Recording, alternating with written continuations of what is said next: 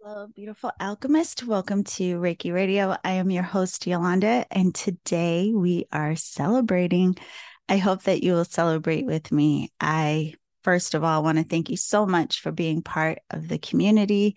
I know a lot of you have listened to Reiki Radio since the beginning 10 years ago, and some of you are new. And I am so appreciative that some of you are still finding the podcast. So today we're celebrating 10 years of Reiki Radio. I started the podcast in 2013, and the very first episode was all about Reiki, and it posted on September 4th, 2013. And you can go back in the archives, listen to that very first episode. You can listen to all of the episodes in the archives. But I am very excited today to be celebrating. I never thought it would last this long, to be quite honest. I didn't really have any expectations around it. Yeah, I had no idea, but so thankful to have met so many incredible people through the podcast, including you. I have told you this many times before, but I appreciate your emails, the stories that you share with me. I appreciate all of the guests who have ever come to share their work and their stories on the podcast. It has been an incredible part of my life path, my journey. And so I am celebrating today. I like genuinely feel this like rush of excitement today. Just the thought of celebrating the 10 years. So if you want to celebrate with me, two simple things you can do, I would really, really appreciate. One, if you have never rated the podcast on your favorite podcast platform, wherever it is that you listen to Reiki Radio, you can go and rate the show. Give us a 5-star rating. And that really, really, really supports the podcast to reach other people who are seeking this type of information. You can even write a review. That is very helpful. But another thing you can do, which people do sometimes, and I really do appreciate this as well, you can share your favorite episode. So whatever is your favorite episode of Reiki Radio, share it on social media, post it on your story, tag me, I will reshare it. You can use the hashtag Reiki Radio and just write something about the podcast or just one of your favorite episodes, or just share it with a friend. From the podcast platforms, you have the option to share episodes. So if there's one that really stood out to you that you think would help someone in your life, please share it today. It is a way of celebrating. I also am celebrating 4 years of the Energetic Alchemist Oracle Deck. This wasn't on purpose, however. On September 4th, 2019, I commissioned the artist, Hillary, for the deck. So it has been 4 years since really initiating the creation of the Oracle Deck. And I am so excited about that as well. It was about a 3-year project, not because of the artist. She and I got through our part of the process, I would say maybe in about a year. It took about a year to do the artwork. But then all of this was happening during COVID. So I'm sure you can imagine there was a lot going on for me personally, where it took me a bit of time to get through the other parts. So I had to write the guidebook, all of the definitions for the cards, all of the aspects of like making it an actual deck. There was a lot, way more than I expected.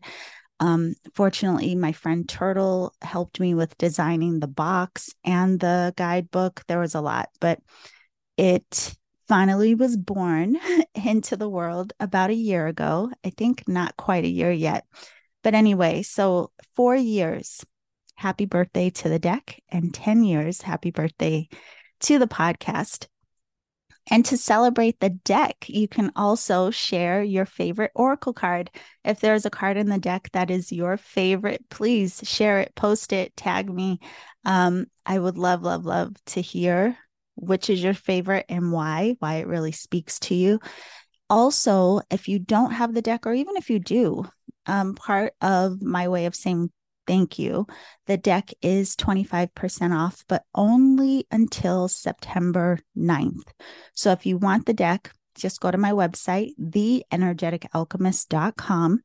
And during checkout, use the coupon code Reiki Radio, just one word, Reiki Radio, and you can get the deck for 25% off. Again, that deal expires September 9th. So just do it today so you don't forget.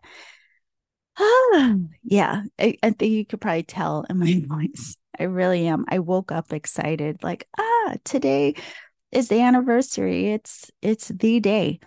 I know a lot of you have off from work today, so I hope you're enjoying your long weekend. Another thing, there are two more things. One thing is that for those of you who have the Energetic Alchemist app, if you are part of the Awakening Your Inner Alchemist on the app, there will be a free class available for you this week on the app. And again, it's just a way of me saying thank you for being part of the community. And yeah, I'm excited to share that with you. And tomorrow, which is Tuesday, you can all join me for the Reiki Radio Roundtable. This is something that I created during the app when I launched the app. If you download the app from the Apple App Store or from Google Play for Androids, just search The Energetic Alchemist. You'll see it. You can download the app for free. There is free content there, but you will see a section on the app called Reiki Radio Roundtable. And if you click on that, there is a link there, a Zoom link for you to join me on Tuesdays at 4 p.m. Pacific, which is 7 p.m. Eastern. And it is a way for us to come together as community and discuss whatever you want to discuss as it relates to either the episodes, Reiki, your practice, whatever it may be. It's just my way of creating space to connect with you all. And so I haven't been able to facilitate those circles for a while just because of a lot of background things I've been working on. However, I will be hosting the Reiki Radio Roundtable tomorrow. So September 5th, mark your calendar, 4 p.m. Pacific, 7 p.m. Eastern. If you want to join me, just go to the app, go to the Reiki Radio Roundtable and use the Zoom link. I would love to meet you. I would love to hear your stories, and we can discuss today's episode if you like. The other thing I want to let you know, if you are not already on my newsletter, when you sign up for the newsletter, you can do it through my website. You get access to 22 days of transformation, and you also get access to Creating with the Moon and Stars, which includes the energy of the month every month. So the September energy of the month is up and available. And this is my way of sharing with all of you so that we all know how to best navigate the different energies that we will encounter collectively each month, rather than being in resistance or wondering like, what the hell is going on?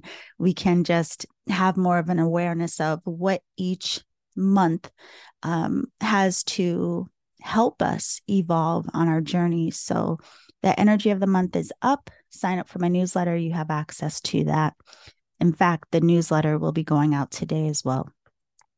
And then finally, if you want to work with me, if you've ever thought about it, you can join me in the Alchemy Circle. That is ongoing group mentoring. It's actually one of my favorite parts of the work. And it's essentially, we meet twice a week, and it's just ongoing classes, ongoing group work. There are a lot of exercises that we do together because I believe this work is very experiential. So you can learn more about the Alchemy Circle on my website as well. So that is it. 10 years, Reiki Radio. So thankful for all of you. You can't imagine how thankful I am. So speaking of that, today is also the first episode of season 11 of Reiki Radio. And this season, I am really looking forward to, of course, sharing more conversations, interviews with you. I will do some episodes by myself, just talking very specifically about energy work and what it is that I continue to learn in the process. But today's episode, you're going to meet a beautiful woman named Christina Carlson. And Christina Carlson is a self-relationship coach. She also hosts a podcast called Bitches, Witches, and Queers. So be sure to check out her podcast. In fact, I was also interviewed for her podcast, and that episode will be out sometime soon. But she has a very interesting story. And what we talk about is a blend of the experience of religion and spirituality, which tends to come up a lot in this community, because there are so many of us who were taught different teachings, different systems of belief, whatever it may be.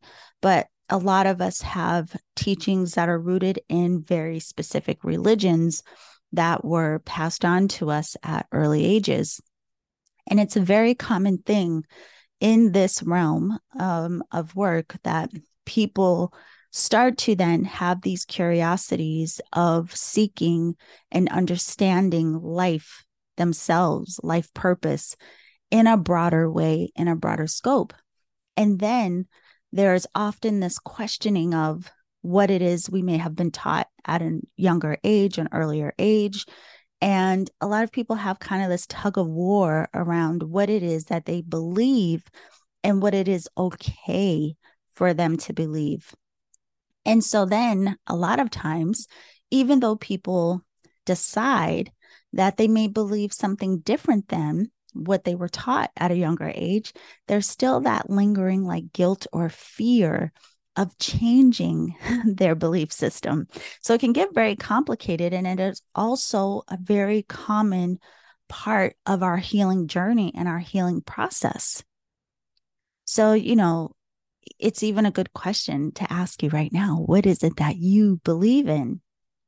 And what I have found in working with so many people over the years, a lot of people do end up believing things that are completely different than what it is they may have grown up with. But then there are some people who are able to integrate the two. So there are some people who see the gift and the lessons and the teachings from either side of the fence, or even within what they may have been taught in religion, and then what it is that they learn in whatever systems or philosophies they practice within the umbrella of spirituality. And quite frankly, oftentimes, all roads point to the same thing. It's your awakening, your relationship to all there is and what that means. But as is true with everything within this realm, we have freedom of thought. And there is this ability that we have to translate things in so many different ways. And this is why, different religions may have different beliefs, even though they may use the same or similar books of whatever their sacred text may be, the Bible or anything else. Everything that we learn to some degree is left to interpretation and various translations. And that again can cause a lot of confusion.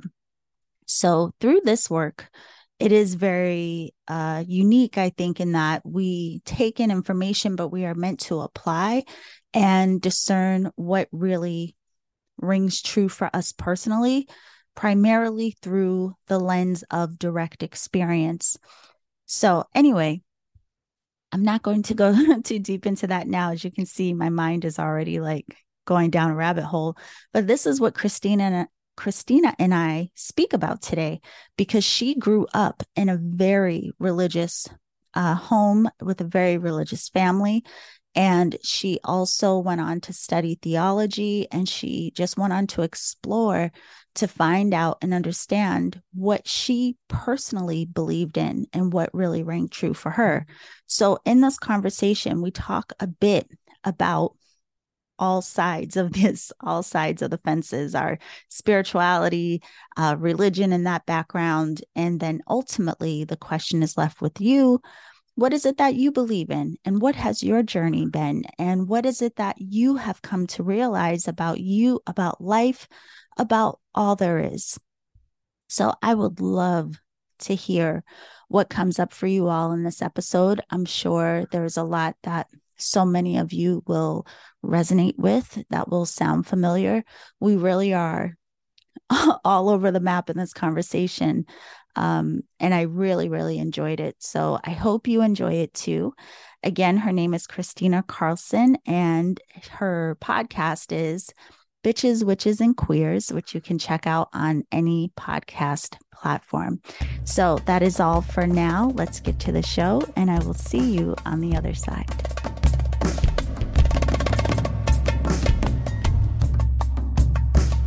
Hey everyone, we are here today with Christina Carlson. And Christina, first, I just want to thank you for taking time to have the conversation today. Yeah, so happy to be here. Yeah, I'm very excited to hear about your story and share it with everyone. Sounds very interesting. So one of the things I want to just point out right away is you are a self-relationship coach, which isn't something we typically hear. We hear about relationship coaches, but self-relationship coach. And I know that you're also an energy coach, but want to back up a little bit before we get into what led you to that.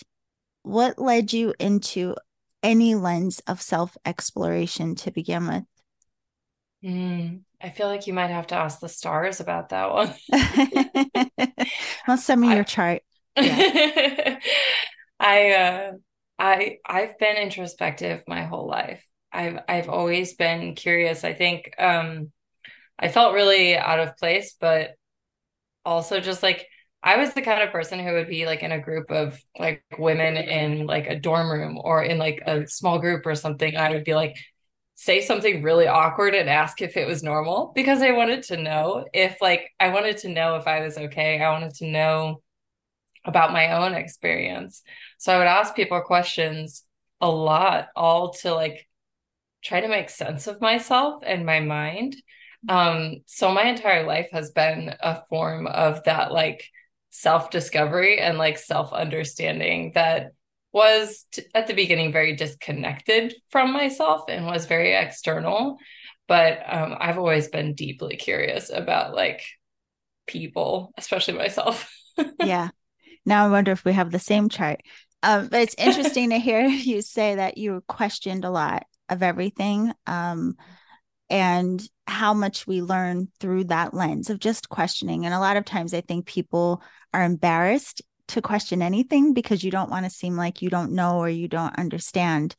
But I do know from your bio that you had, you were raised deeply rooted and deeply steeped in religion. And so just even curious, did you question that as well? Was that part of the questioning? Was there a contrast between what you may have been taught at home versus what you saw in the world? What was going on there?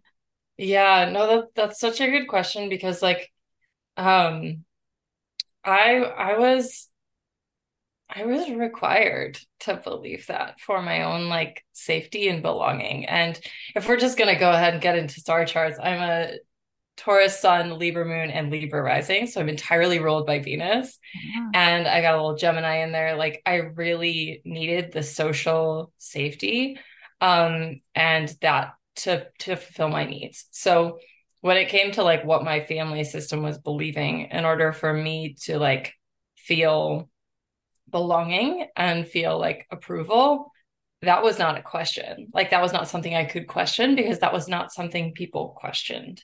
Right. So, especially like by my mom, who's very staunchly in this perspective, it was like, that's what she believes. So that's what I believe, so that we can be on the same page, you know? Mm-hmm. And, so in that way, like very codependent, and my exploration laid within that framework. It's like being told that the only music is like waltz music, and then trying to be creative within the waltz. It's like, you could do it, you know? And I was very creative with the waltz, but And I actually didn't have a contrast because I was so raised in a bubble. I didn't have any contact with people who were not within my system until long after college, actually, because I was in environments working in the same spaces. It wasn't until I was like 25 that it was like, oh, there's people who see differently than me. And I had known that, but I didn't come in contact with it until then. And that was when I was like, whoa, now I have questions. Yeah. Now I can't ignore those. It's so interesting you say that, because I think of how a lot of times we consider that we only know what we know, or how our environments contribute to a lot of the shaping of who we are through what we believe and our behaviors, all of these things. But no matter what we may be exposed to, there usually is some inner curiosity for some of us that will stir anyway. And there will be some questioning, even if there's nothing to tell us that we should. There's just, you know, it's really interesting when you think about it from that lens. But okay, so fast forward, now you get to interact with people who may have beliefs far different than what you grew up in. And what did this do to that sense of belonging?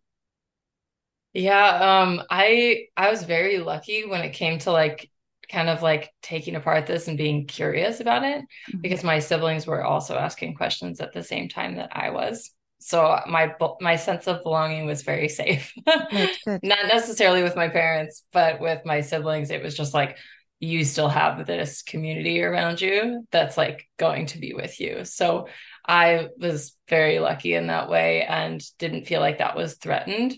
But it is interesting. I love that you brought that up, like with you meet someone that like kind of just, well, I'll put it this way. It's like there's the bubble, right? Like the Truman Show or whatever, however you want to look at it, there's a bubble. And then you see like the soapbox that doesn't match the same colors that everything is around it. And like, and in passing, you're just like ignoring it because your mind is filling in those gaps and making sense of it from this framework. But then one day you like stop and look at it and you're like, this doesn't compute. And I went on a trip, and I think it was Mexico or El Salvador. Like we were meeting, my brother and I were traveling and meeting people. And there was this one girl, an atheist, who like was just so curious, like genuinely. I was like, I've never met anyone who's homeschooled, and I've never met anyone who's an atheist. She was like really gorgeous. And I was just like looking at her face, and she was like, so do you really believe in hell? And I was just like, fuck. Do I? Like, do you, do I think you would, do I wait, what? It just like my brain broke, and I couldn't sleep that night because I was just like, that doesn't make any sense. Like, this is a person who's like very much like me in manner and nature and like desire for good. And like, no, that's just, it doesn't make sense anymore. I love that for so many reasons. One, how sometimes people asking us the simplest question can be such an interrupter that just like hits out of left field, no matter how simple. That just that it makes us reflect, right? Like, oh, wow, I was just given this information, never thought about it. But then also how we can have so many similarities or even be dissimilar and still want or be good people, so to speak, right? Because there's a lot of narrative within society that if we don't agree, especially on very specific things, then I must be good and you must be bad, or I must be right and you must be wrong.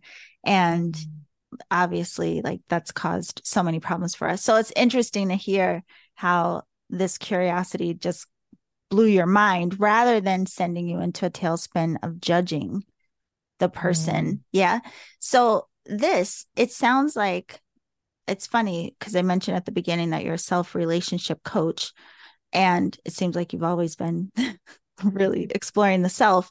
But I wanted to ask you about that very specifically, like why the self, why the emphasis on that, and where do you think that that's brought us into challenge, not having that self-reflectiveness?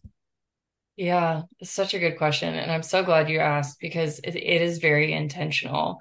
I I think when people think of relationship, they think of themselves with another person. Right. And in general, we think of other people as people, and we think of ourselves as just like something. Like, we don't tend to think of ourselves as a person with needs.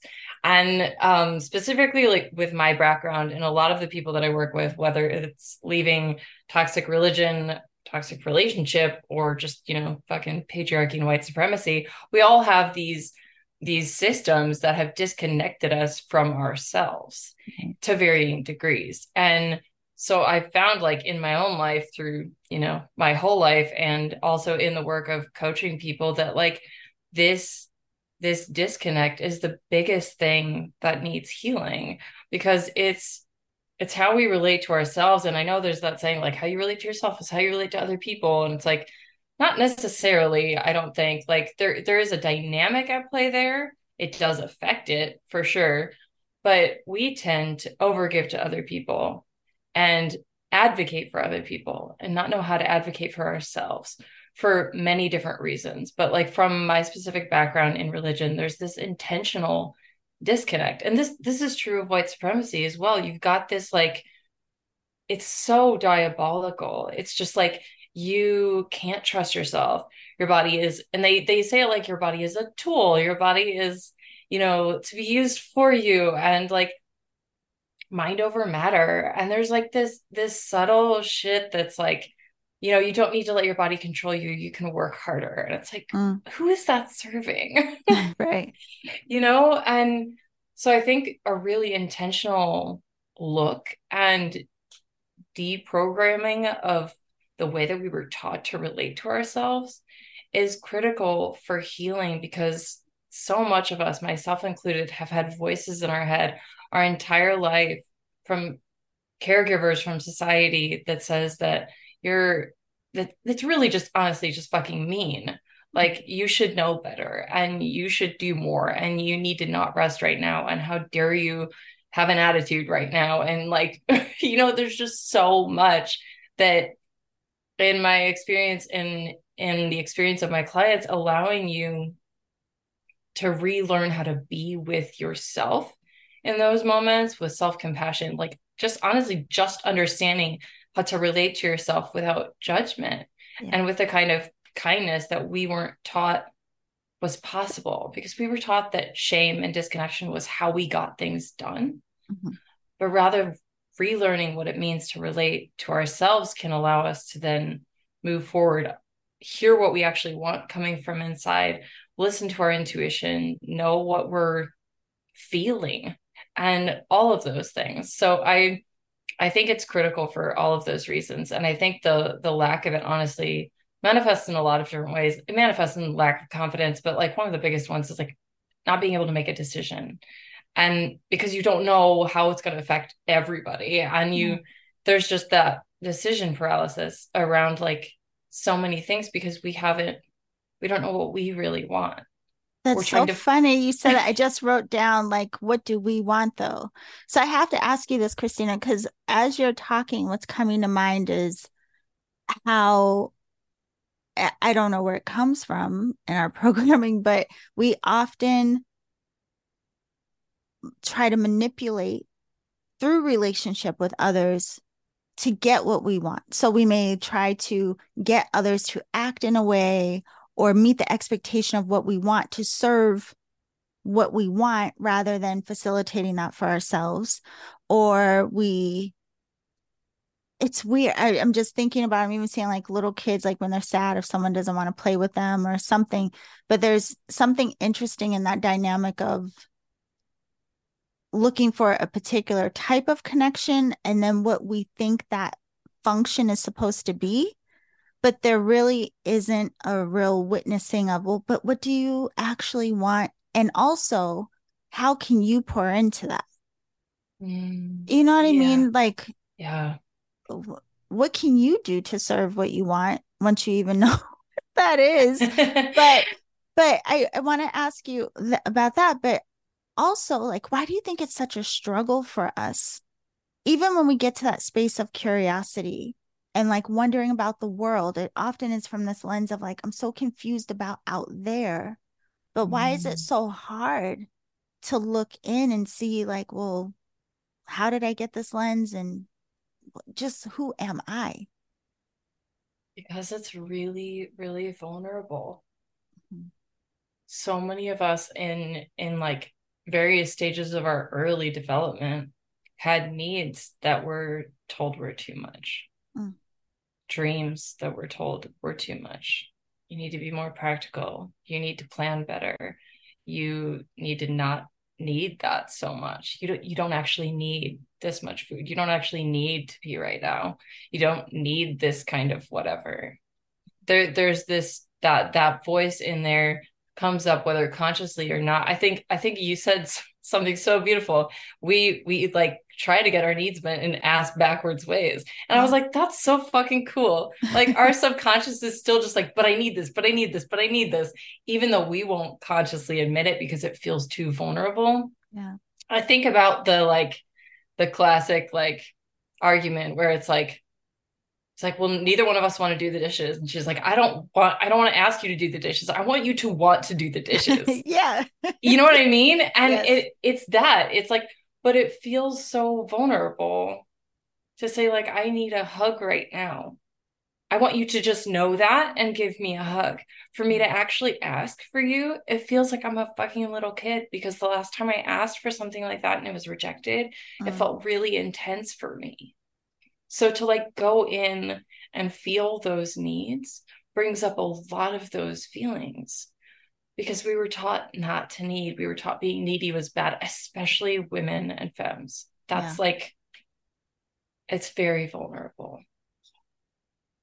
It's so interesting because, I mean, obviously in the realm we work in, it's not like I haven't had conversations before about, self-reflection and these things, but I don't know why our conversation right now is just blowing my mind because I'm thinking about things that you're saying are really making me, think about that. Like you're saying the rejection when you were a child, right? And obviously as adults, we may have some experiences that really stand out to us, but there are so many others that really are so deeply embedded in our subconscious. But even that, just the fear of being rejected for asking for the simplest thing.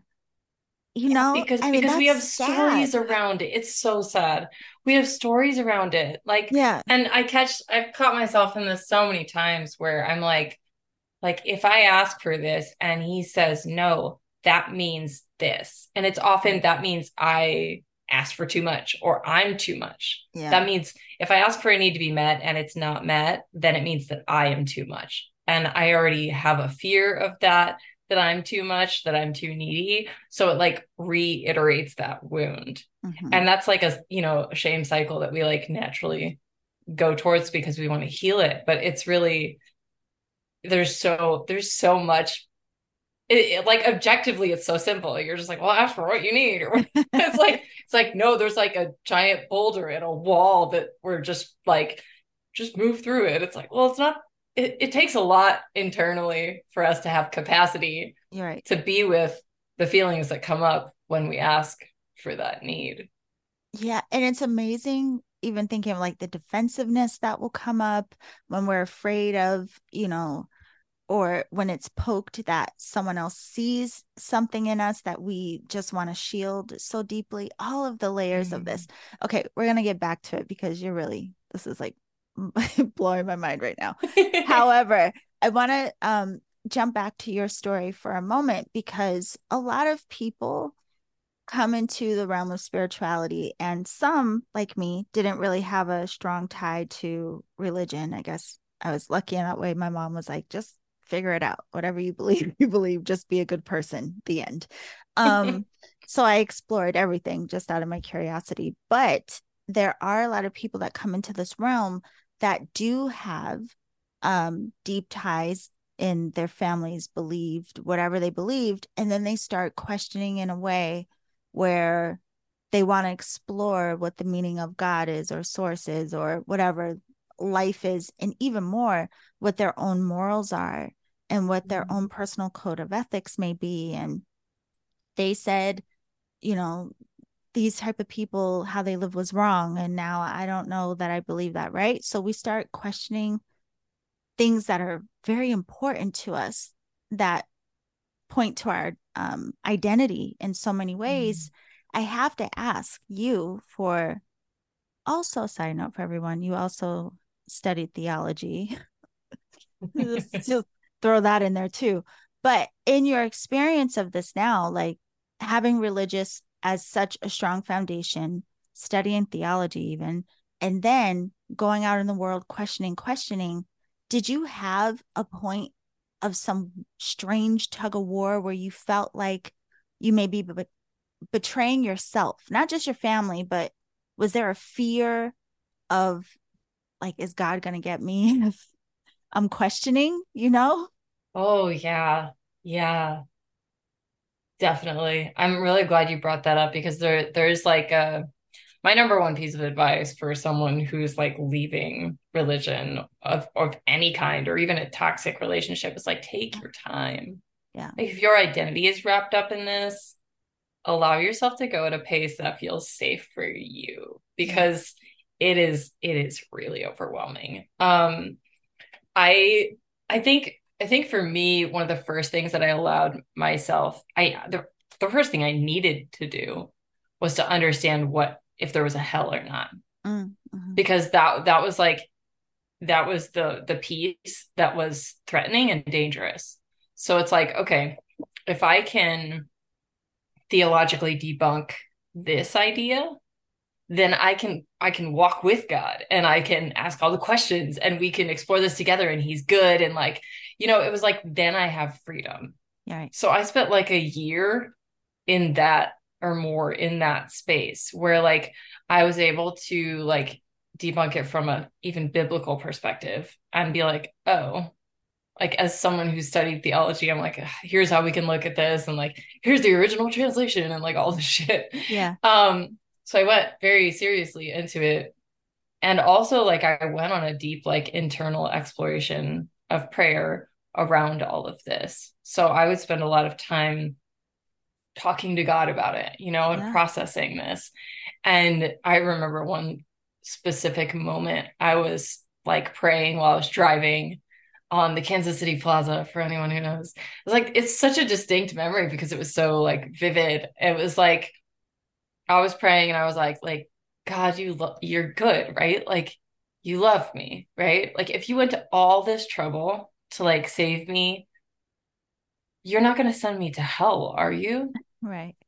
For like asking you about this and for like thinking different, for thinking things, for feeling things. And it was like this audible, like, no, you know? And I think it was like all of my mind and all of the work was just like, no. Yeah. And I was like, cool.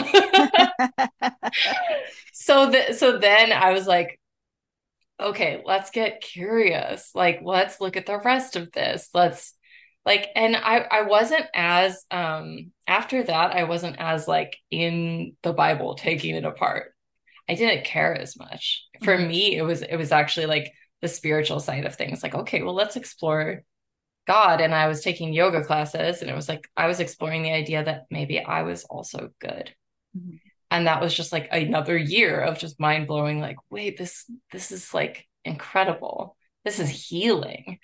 And, I will say though, and this is a very valid experience and a lot of people's experience, the fear of hell did not leave me for many years afterwards. I had to do cognitive behavioral therapy, which I didn't know that's what I was doing. I just like found a method in my mind to like figure this out. But like I had to retrain myself to remember that I was safe. Right. Because I was so used to the feeling of like, I'm not safe in my mind. Yeah. Yeah. Now that's a huge one. It's so funny listening to you say it. I mean, I'm thinking of things I haven't thought of in a long time, but like I said, my mom wasn't super, she was just like, you know, whatever, you just be a good person and explore what you want to explore. But I was always so curious about that story in particular. So I grew up in Massachusetts and there were a lot of Italians. I grew up with a lot of Catholics and, you know, so I knew what my friends believed in, but I was always questioning like, well, why? And this and that. And then I had some relatives who were also very religious. And I was always why was like my question of everything. But I think what was interesting to me is religion or people's interpretation of the Bible, I would say, or even the Bible itself, I don't know. It always seemed to contradict itself. You know, it was like, God is loving and forgiving. God is mean and wrathful. I was like, whoa, wait, which? Come on now. So I, at a very young age, felt like the only way I'll know is like, I just have to talk to God myself. Like, because clearly none of you adults really know what's going on. Like, that was really my lens. I thought they were all a little slow because clearly no one understood what they believed. They couldn't even really tell you why. It was like, that's amazing. Yeah. Like, well, I'm gonna just have to direct line it. So interestingly, I never had that fear. Hell, it just didn't make sense to me for all the other things that, you know, it just didn't make sense to me. Yeah. But that is a very real, scary fear for people.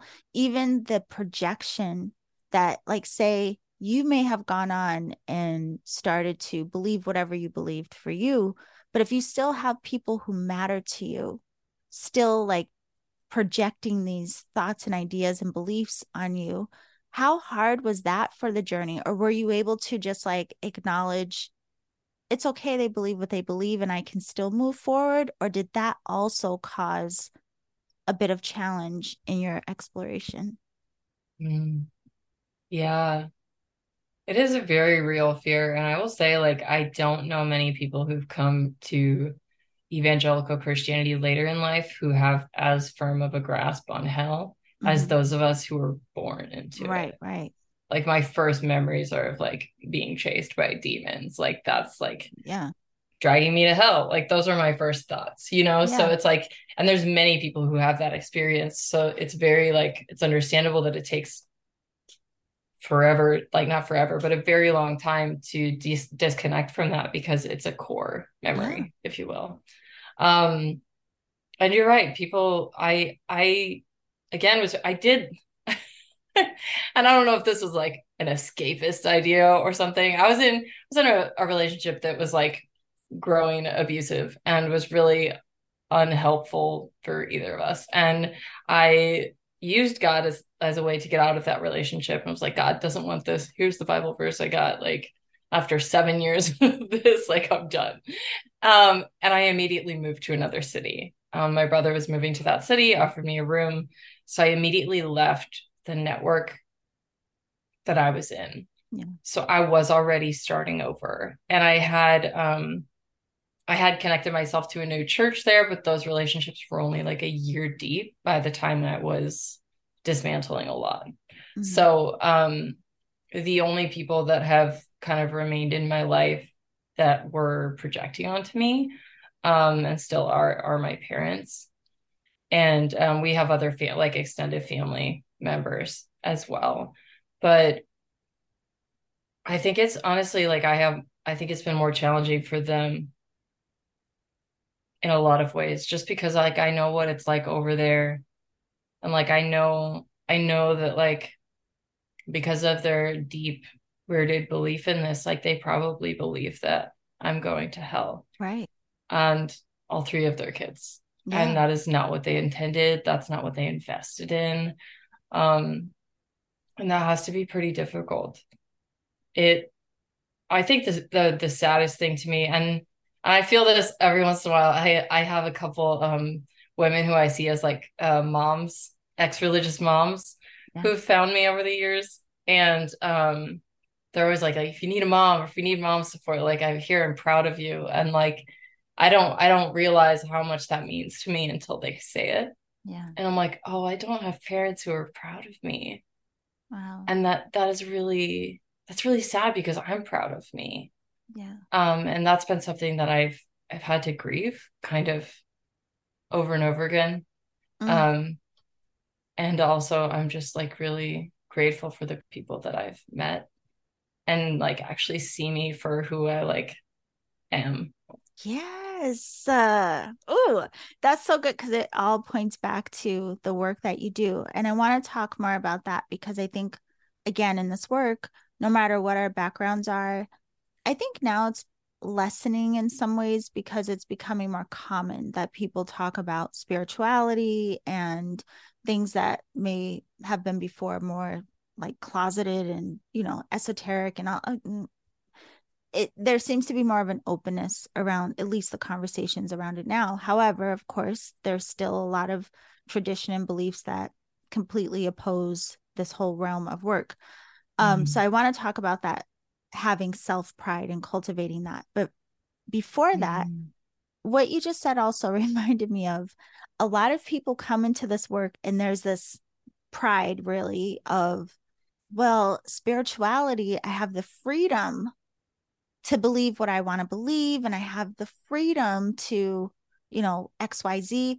It almost feels like people feel like they are freeing themselves from some type of bondage, like coming out of like a religious, you know, jail, so to speak. Right.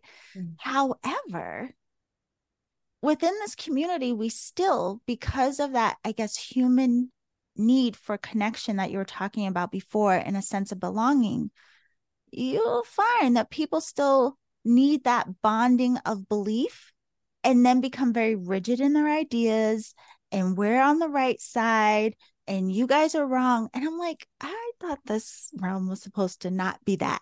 Okay. This is starting to feel really not. Yes. Yeah. Oh my God. You were hitting on something so critical. This is why I think this is another reason I think self-relationship is so important. Yeah. Because a big component of self-relating is learning to be present. That is a whole, you know, block of the Venn diagram is presence. And what happens if we don't learn to have capacity to be present with what is, we jump to the next system that can answer and hold those questions for us. Yeah. So that was definitely me. I think it's most people who have zero capacity because they've come out of this system and need something else. Yeah. And I don't think there's anything wrong with that. I just don't think it's sustainable long-term. I think it's maybe a phase of growth, a state of growth. But if you look at The 5 Levels of Attachment by Don Miguel Ruiz, he talks about this very same idea. It's like we go to like level 5 attachment. If you're in a toxic system, you're already in level 5 attachment. If you like manage to break yourself away from that, there needs to be a healing take place so that you don't just jump back into another level 5 because it's what you're familiar with. It's an abusive environment and it's familiar to you because you have communal needs. Like it makes a lot of sense, and it's not the healing yet. Yeah. You know, the healing is building capacity to be with what is, and that is slow and it takes time and intention. It is not a nervous system rush most of the time. Yes. There are beautiful, joyful moments, and there is delight and sensual satisfaction in being present with what is. And a lot of the times our systems resist that because we're so used to fighting. That is fascinating. So it's even, you know, bringing up how even if we're seeking difference so much, we will also subconsciously be seeking sameness. Like, cause I'm used to that structure. I'm used to, again, like I remember when I first started in this realm as well, I was completely unfamiliar. Like I didn't know all the things that people knew, right? I came in totally blind and just curious. Like I didn't have an attachment to a teacher or a philosophy, nothing. I was just, this is all weird. Let me see what it's about. But I do know that a lot of people would attach to like a teacher, like one in particular, and everything that teacher said was like the gospel, and these are like the beliefs and the structure, and this is what the book said, and da-da-da-da-da. And I remember thinking like, oh, what? This is interesting because it also still shows that reflection of like us needing so deeply to believe in something outside of us.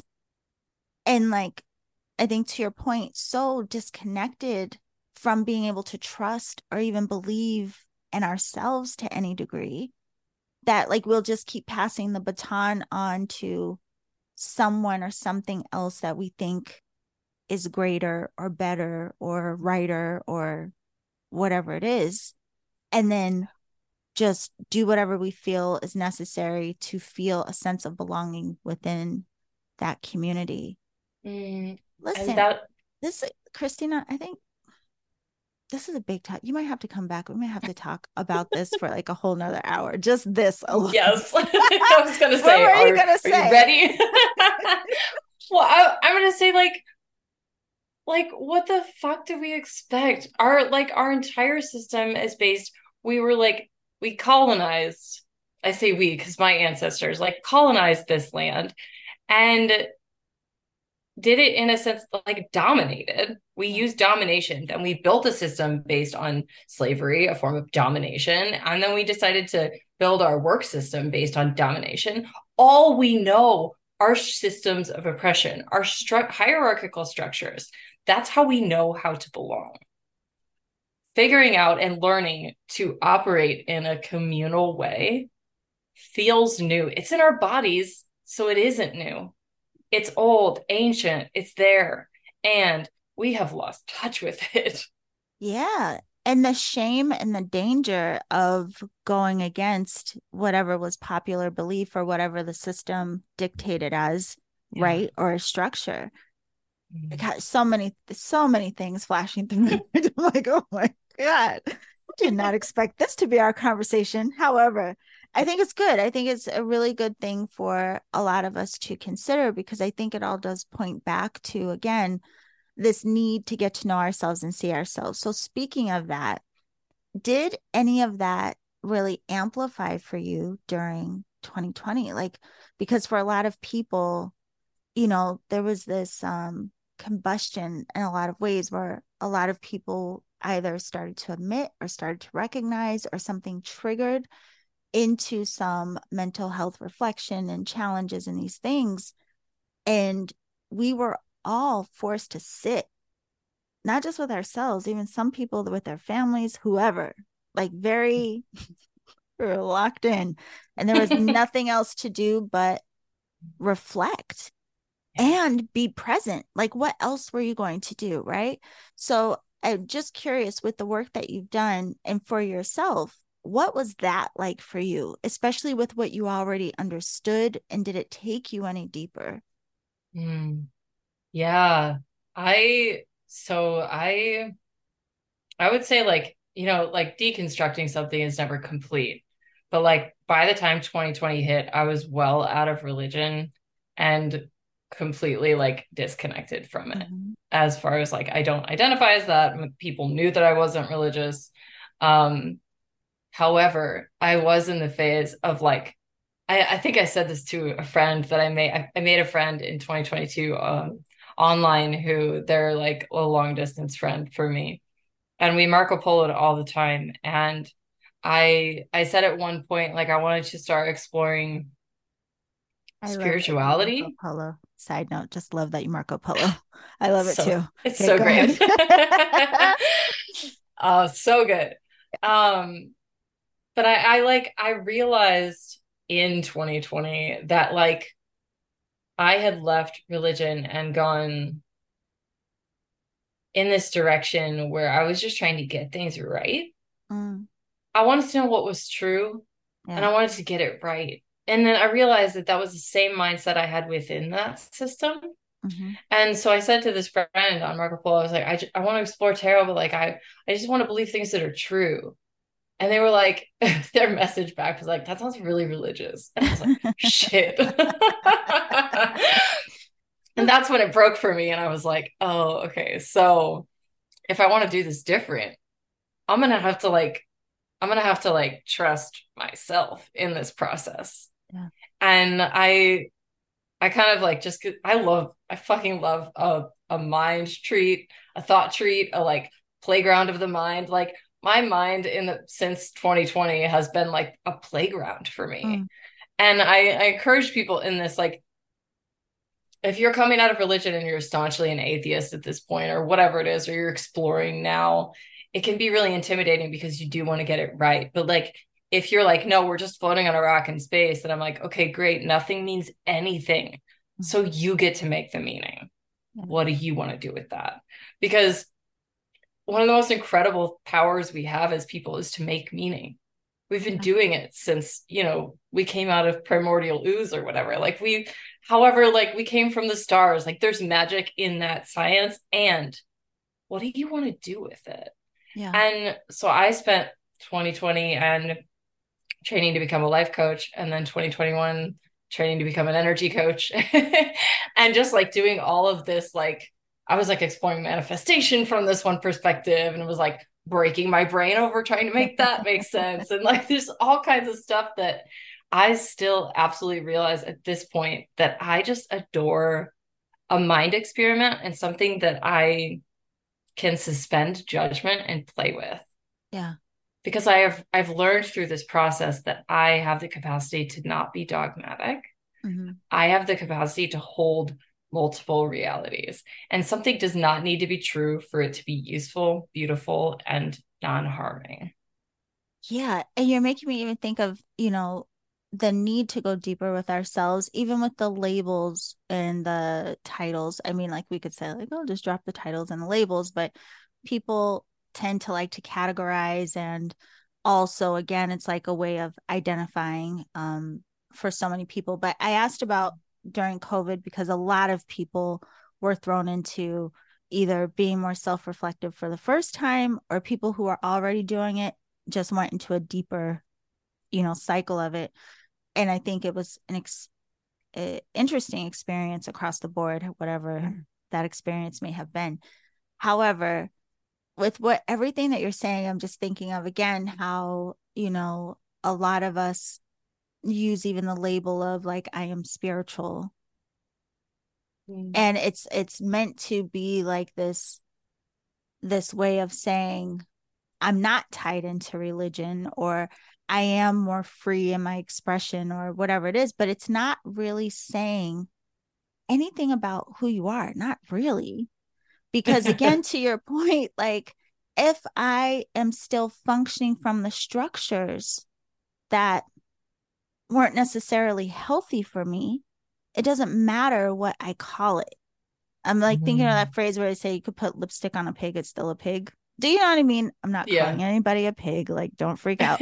I'm just saying, like, just you know, sometimes we trick ourselves into believing, though, right? Like, if I disassociate by changing my title, or I disassociate because now instead of going to a building, I'm going to these circles, whatever it may be.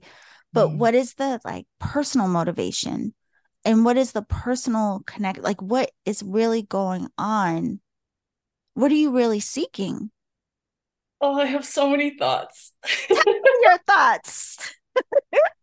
Oh my God. I feel like I could also talk about labels for a really long time, because there's incredible use and empowerment in labels, right? Yeah. You're like, I identify as queer. And it's like, that's a label. And it also needs more representation. And like, it's powerful and important to have that label, right? Because it's making a difference. And also like, when it comes to like other categories, it's like people want to put you in them so that they can make assumptions about you. Right. And the assumption in like, I'm queer is like, then people kind of know I'm a safe person because I'm queer. So it's like other queer people can feel safe. Right. So there is like, maybe, we'll say maybe. Good God. Yeah. Yeah. Yes. Yeah.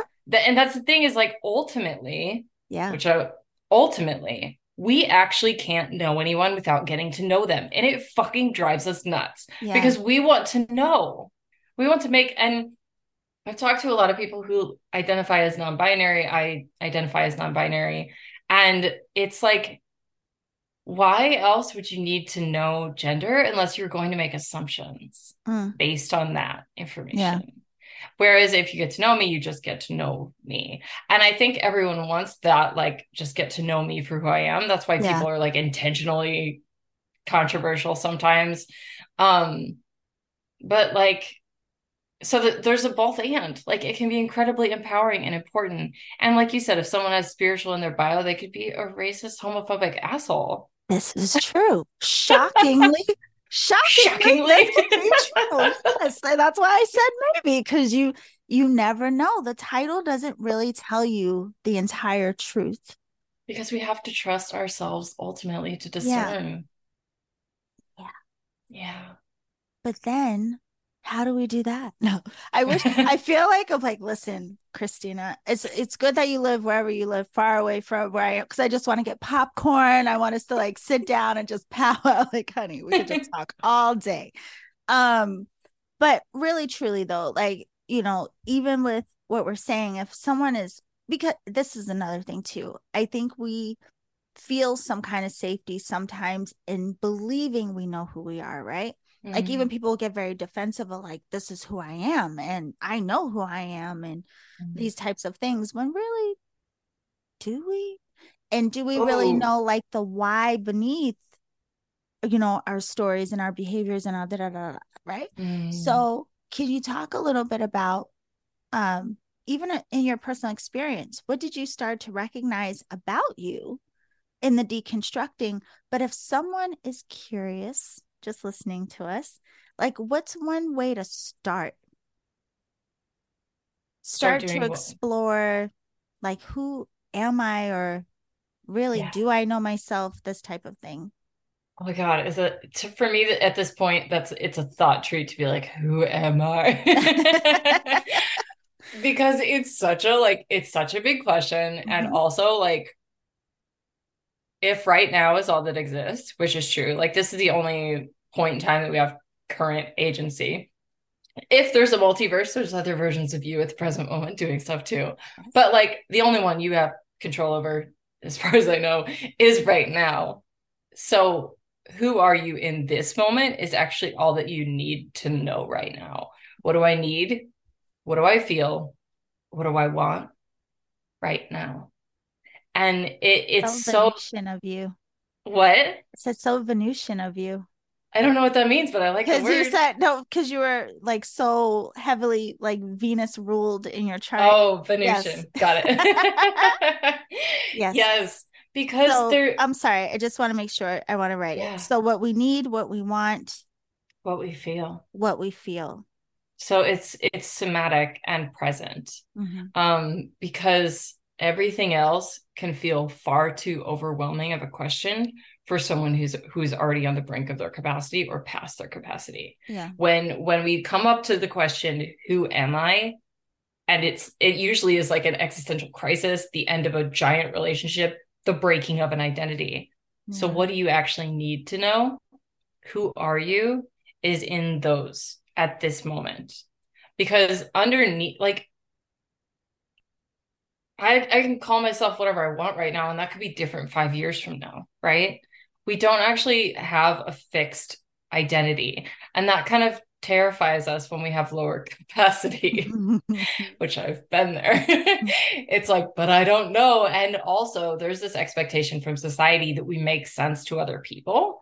Right. So when we're operating from a point of like, I'm trying to keep myself safe by making myself understandable, there's also that fear. I need to have an identity that makes sense to other people. So it needs to be consistent, which is just not true evolutionarily or humanly. And so finding that anchor point of right now, like I need a drink, I need water, I need to lay down. I feel angry. I feel tired. Like there you are. You're existing. It's okay to be there and to try to meet your most basic needs, because you are here in that moment doing that. The big existential, like, I am a kind person, I am like whatever, like when we get too attached to those, we end up not being able to see when we're not that, or we end up like having some like big ego shadow around like what's actually happening. Yeah. It's interesting though, a couple of things. So you said, when you said breaking of identity, mm-hmm. you know, that's so interesting, because I think, again, there is this, I think it can be scary, the idea of what will happen if I examine, what will happen if I question, will I fall apart? Will I lose my sense of self? Will I not know mm-hmm. who I am anymore? Because I think, again, we attach to this need of not just a sense of belonging, but a sense of identity. To your point, like I need to know how people see me. And again, like if I start shaking things up and questioning, and then I don't know, then will I be a weirdo? Will I lose my mind? Like all the possibilities of what will happen if I detach from the labels and the ideas and the stories. And like, it's almost like, then what do I hold on to? Right. Then where is my anchor and where then do I belong? Because everywhere, every category that I know I could potentially belong in, what if what I'm figure out doesn't match any of that? Right. So I could see how it could be really scary, but then it's interesting because there must be an aspect of us that is unbreakable. Right. So like we can keep breaking away, and we change, we evolve. Something else you said to that point, like we keep growing, which causes constant breaking, right? Like, yep. But I mean, if you think of like at the core of that, there has to be something so strong and resilient that we probably can't even conceive of, that if we really knew and understood that, then really what would there be to fear? And then to your point, then we could have this, what did you call it? Like these mind explorations, like out in space, all the possibilities, thought treats. Yes. Cause then like, there would be no threat. But you remind me of this younger generations are fascinating to me because they do seem to be different than how I grew up. So for example, like when I was in elementary or junior high, like maybe you would say the dog ate your homework. I don't know, like these just random excuses, whatever. However, it could have really been that there was trauma or something going on in the home, right? Mm-hmm. My friend sent me a screenshot like a month ago. Her daughter, who is like 12, wrote a note to the teacher to let the teacher know that all the homework that she was providing was unnecessary. It was causing undue stress, and like she was really messing with the mental health of everyone in the class. And unless all that homework was necessary, she really needed to chill out. I mean, it was hilarious, but also amazing. Do you know? Let's fucking go, like, Gen Alpha. What is happening with these kids? But it is interesting that it almost seems without thought now, a lot of the younger people will tell you like, no, I'm unhappy, or yes, I'm angry, or what. They are at least identifying what they're feeling. And that in of itself seems like they have a head start maybe in self reflection than we had. Yeah, I hope so. It sure seems like it. I mean, our Gen Alpha is the first generation to like have a protest in an elementary school led by elementary schoolers. I don't even know about that. This like happened? Fourth graders organized a protest about gun violence. Fourth graders. Like, please save us. We need you.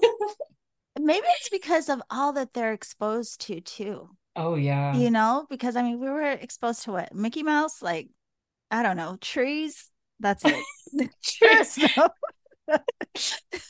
I think it's compounding because a lot of them were born around right after 9/11. Like most of them don't remember it, but like we grew up with Columbine and 9/11 and an entire lifetime of war, the unnecessary war. Like there's just a lot of compounding shit that's happened in our lifetimes that we didn't have capacity to cope with. And the generation then that gave birth to Gen Alpha, which is a lot of us, have been like, it's okay to talk about your feelings. Yeah. Even if we're shitty at it, we've been giving them permission in a way that we were not given. Oh, 100%. My friends, we always talk about, it's interesting how they have such an open dialogue with their kids, and different than what we had. It's phenomenal.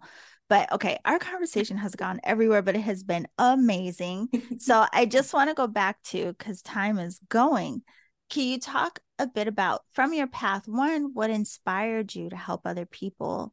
And what has been the gift in this self-discovery and coming into relationship with you? What is the gift of that? And then what is it that you hope to help others with through your coaching? Yeah, there's so many gifts that this has given me. I would say I'm motivated by motivated by Venus and Gemini. I'm motivated by learning and exploring myself. There is a exploration of the more secret things of life and how they function within me. And I am very, very curious about how other people operate for the sake of my own continued understanding of myself. Yeah. So there is like a, I know a lot of people are just like, I'm such a servant and I like just want to serve people. And like, I absolutely adore people. And I don't think there's anything wrong with that way of existing. I think it's fucking great.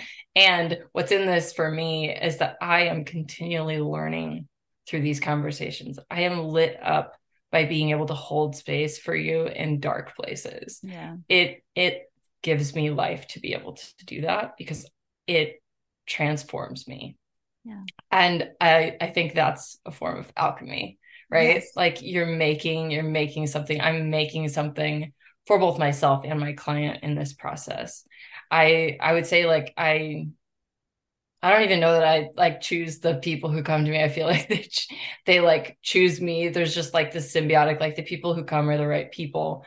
In that our energy is aligned and making something beautiful together. I don't know if that answers the question. No, it does answer. And it's so, so beautiful. And two things. One, can I have you for 10 more minutes? Yeah, of course. Okay.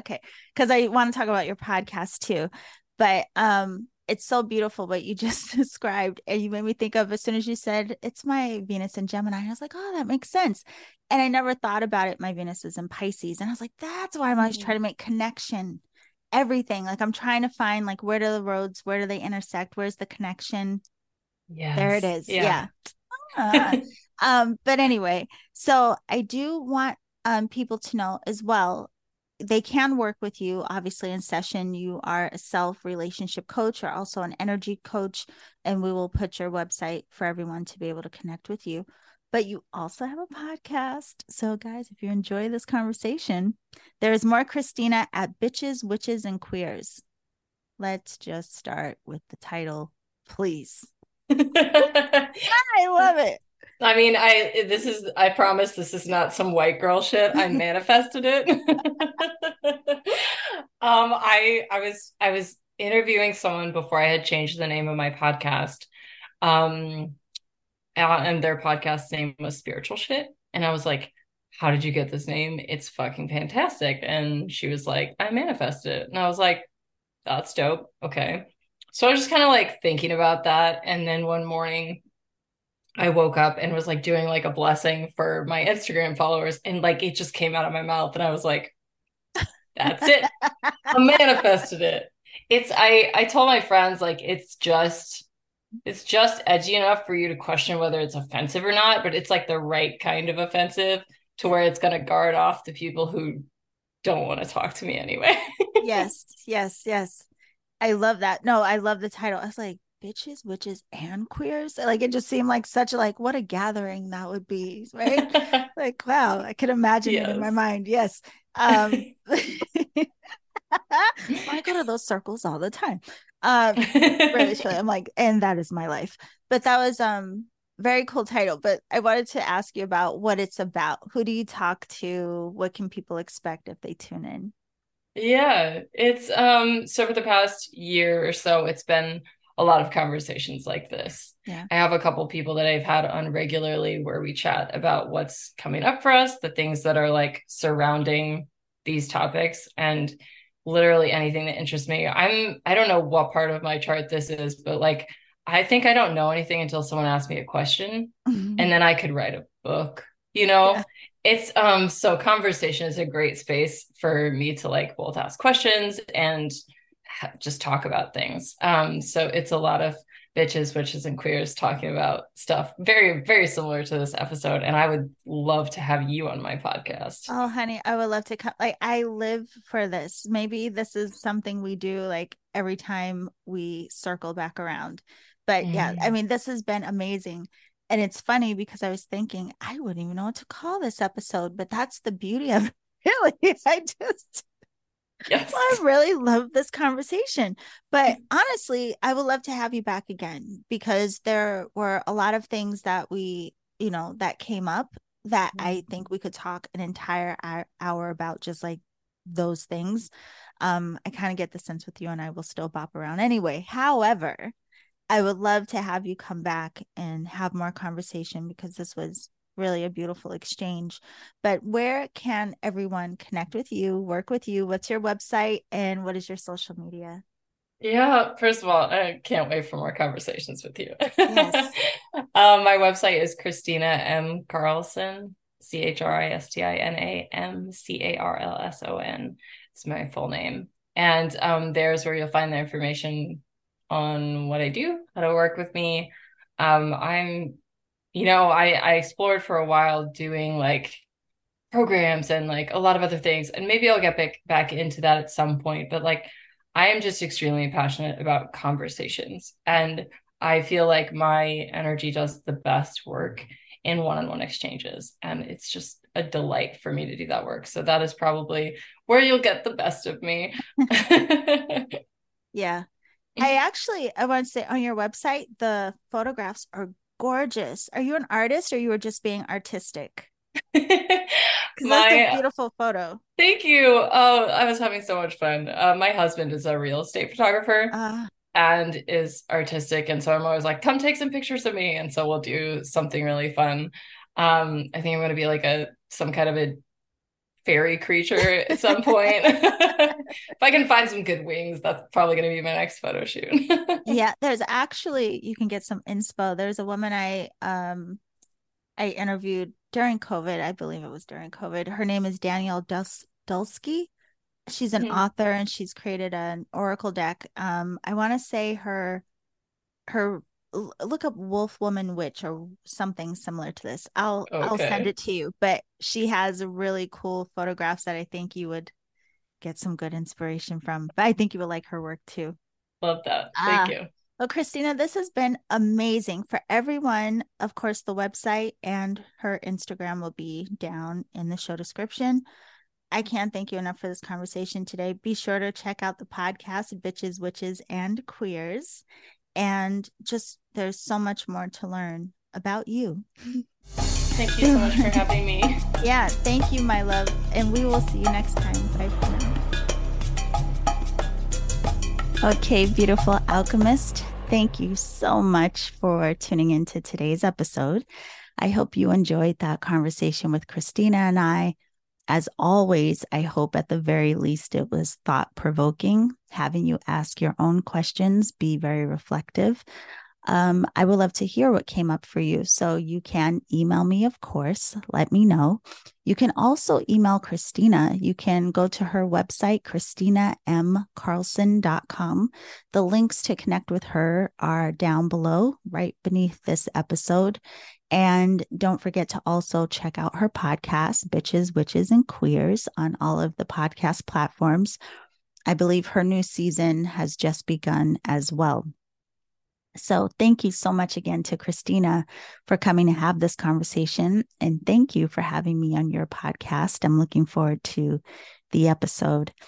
And for everyone else, thank you again for celebrating 10 years of Reiki Radio with me, 4 years of the Energetic Alchemist Oracle Deck. Don't forget to post your favorite episodes, share it. Don't forget to post your favorite oracle cards. Don't forget to join me for the Reiki Radio Roundtable tomorrow. And be sure to check out the Energy of the Month update. So that is all for now, my loves. I will see you all very soon. I'm looking forward to season 11. And if you have anything you want to share with me, reach out to me anytime. Email me. I will always respond. And I guess that's it. Have a gorgeous day. And remember to always journey in love.